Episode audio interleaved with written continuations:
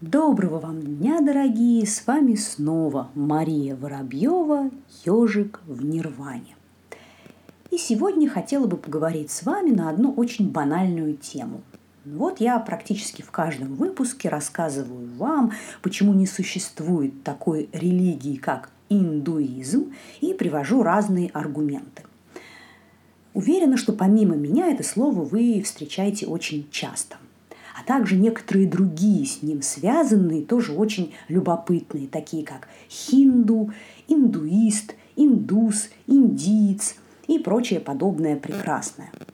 И, естественно, у многих слушателей закономерно возникает вопрос, что же на самом деле означают все эти слова, и, что немаловажно, как и когда их нужно действительно правильно употреблять. Вот об этом сегодня поговорим поподробнее.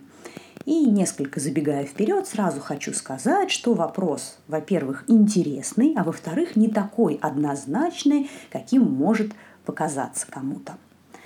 И начать я бы хотела со слова «хинду». Во-первых, потому что оно, по всей видимости, появилось раньше всех других слов, которые мы сегодня будем обсуждать. А, во-вторых, потому что именно из этого слова а, многие другие термины произошли и названия. А также, в-третьих, потому что оно, конечно же, очень распространено в англоязычной среде, да, надо сказать, что и среди русскоговорящих людей оно тоже встречается ну, постоянно. Итак, слово «хинду». Его этимология восходит ни много ни мало к VI веку нашей уже, правда, эры, когда персидский царь Дарий Великий присоединил к территории своей огромной империи долину реки Инд.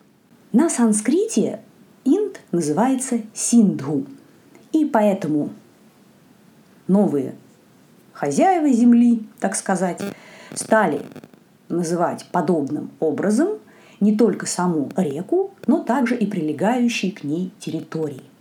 Но на языке персов слово «синдху» превратилось в «хинду».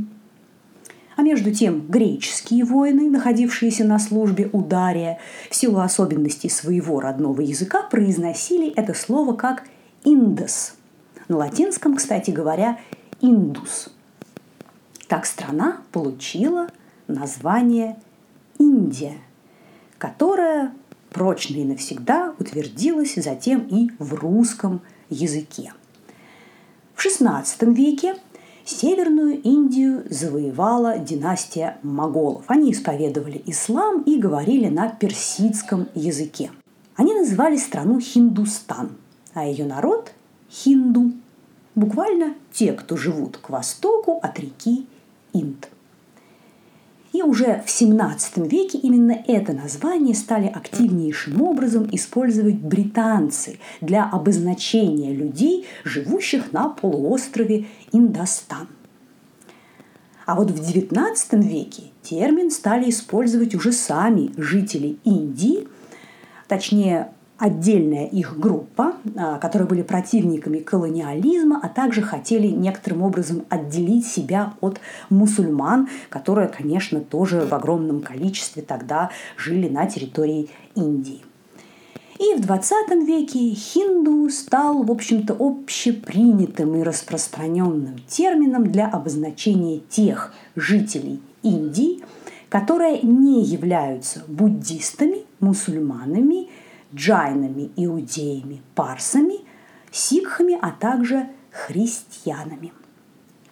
Тут хочу развенчать еще один почему-то очень распространенный миф, что вот христианство в Индию принесли, ну, в лучшем случае, англичане где-то не раньше XVI века, а некоторые даже думают, что и того позже. Это не так, дорогие товарищи. Самые ранние христианские общины, правда, достаточно малочисленные, но тем не менее возникли на территории Индии на рубеже нашей эры. То есть в самом-самом начале, буквально на этапе развития и зарождения христианства. По преданию, кстати, эти общины были основаны самим апостолом Фомой. А дальше начинаются очень интересные преобразования, так сказать. Уже в начале XX века, а точнее в 1923 году, была издана известнейшая работа, э, такой национал-патриотический манифест, который носил название «Хиндутва. Кто является хинду?» Ну, кто является индуистом. Автор этого политического манифеста и трактата Винаяка Дамадар Саваркар. Это политик, революционер и писатель, э, один из лидеров освободительного движения Индии и, собственно говоря, автор националистической идеологии Индии, которая и носит вот это название хиндутва. Он же этот термин, ну, можно сказать, придумал, ввел. И вот в своей вышеназванной работе это слово он использовал, э, ну, скажем так, для обозначения некоего качества бытия хинду, хинду-идентичности. Собственно говоря, сегодня движение хиндутвы в Индии весьма и весьма популярно. Как вы сами прекрасно понимаете, националисты есть везде. А что же, собственно говоря, с индуизмом-то, о котором мы постоянно с вами упоминаем? Сам термин впервые появляется в 1787 году. И впервые его употребляет христианин-евангелист и по совместительству сотрудник Ост-Индской компании англичанин Чарльз Грант. И надо сказать, что, опять же, в XIX веке этот термин тоже очень-очень стал распространенным а, и обозначает, и с тех пор обозначает он все, ну, скажем так, родные, то есть появившиеся на территории Индии религии, за исключением буддизма, джайнизма и сикхизма – Кроме вот этого слова «индуизм», сами индусы очень часто употребляют термин «санатана дхарма» – вечный закон или вечная истина. Хотя нужно сказать, что вот это словосочетание, этот термин не встречается ни в одном древнем трактате. Поэтому, конечно, такой религии, как индуизм, вот в нашем с вами понимании, конечно же, не существует, да, в нашем понимании слова «религия». Но сам термин-то очень даже есть. Более того, в Индии сегодня его используют вовсю. Но это не только обозначение религиозной, а в не меньшей степени это некая такая культурная идентичность. То, что выделяет вот представителей этого самого индуизма, отделяет от всего остального мира – при этом э, сами себя да, э, индусы называют не хиндуистами индуистами, а все-таки хинду. Скажут я хинду, если спросишь о э, религиозной принадлежности человека. Э, поэтому слово индуизм, конечно, употребляется, но есть и множество других равнозначных ему замен и эквивалентов э, достаточно вот в последнее время стало популярно говорить не индуизм и не хинду, а хинду-дхарма. Ну, вот как обозначение определенной принадлежности религиозной. Потому что почему это происходит? Некоторые люди, и среди них есть весьма такие известные и именитые ученые, считают, что вот э, употребление слова индуизм неверно потому, что э, представляет собой Э, это наследие колониальной риторики. То есть вот это слово индуизм, когда вы его слышите, он создает, оно создает иллюзию существования некой такой единой, унитарной системы взглядов. Ну вот такой как атеизм, ислам, христианство, иудаизм. А, а это, конечно же, не так – потому что, еще раз, в очередной раз повторюсь, что индуизм – термин, обозначающий не какую-то конкретную религию, а очень объемную систему, порой весьма разнообразных и сильно отличающихся друг от друга верований, представители которой нередко спорят и конфликтуют между собой. Безусловно, у них есть общий культурный и исторический базис, а также определенная система ценностей, некое общее мировоззрение, плюс э, совместное использование ряда ключевых терминов и понятий, таких как дхарма, карма, реинкарнация, ну хотя бы формальное, но все-таки почтительное и уважительное отношение к ведам. При этом некоторые э, весьма уважаемые авторы э, придерживаются совершенно другой точки зрения вот на употребление и правила применения слова «хинду».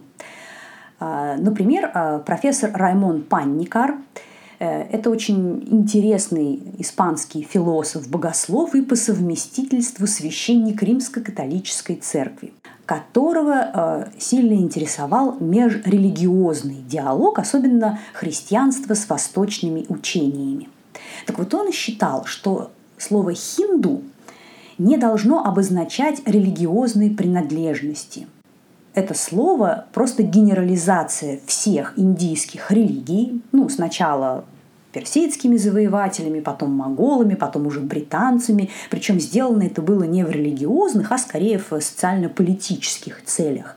То есть хинду с точки зрения Панникара, это тот, кто родился в Южной Азии, и он может исповедовать любую религию.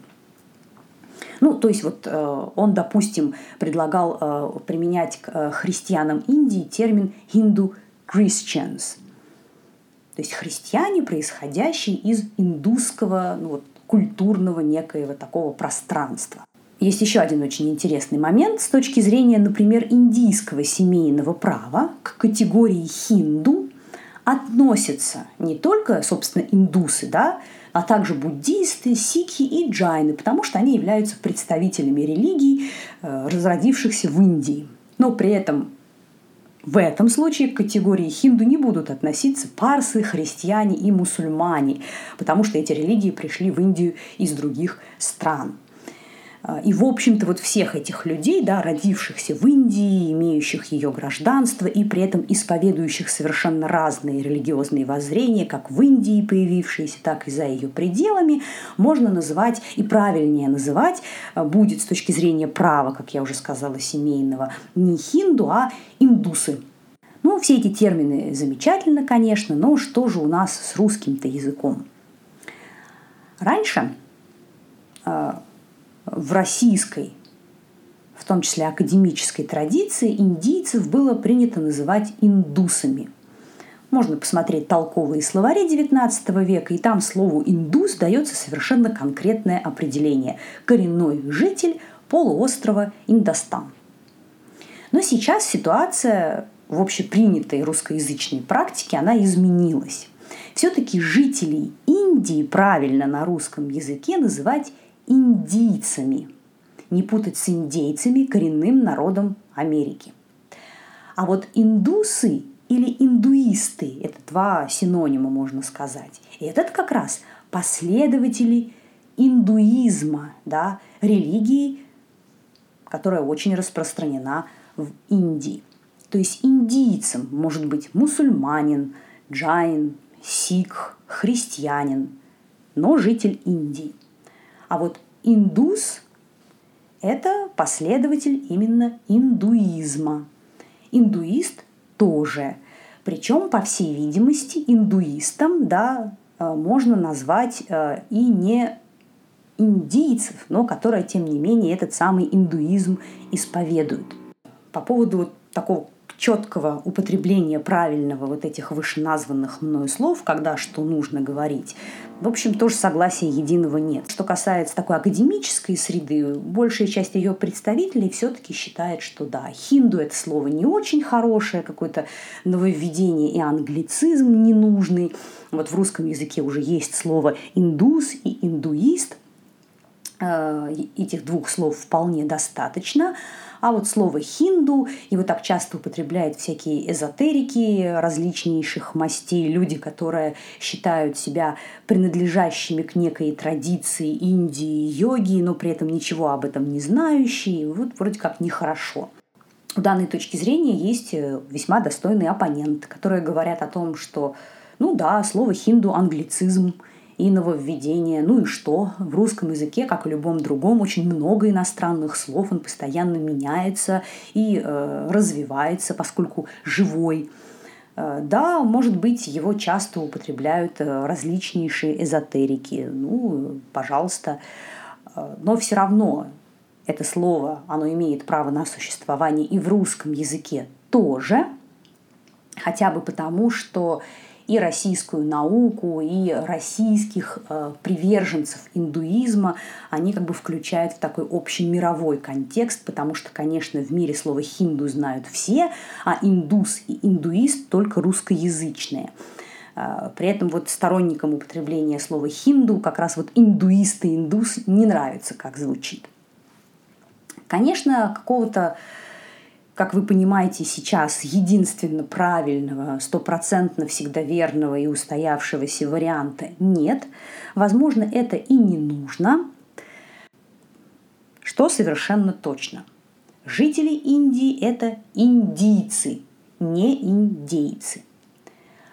Последователи индуизма – это индусы или индуисты Употреблять ли слово «хинду» или нет – ваше личное дело, мне оно, честно говоря, нравится.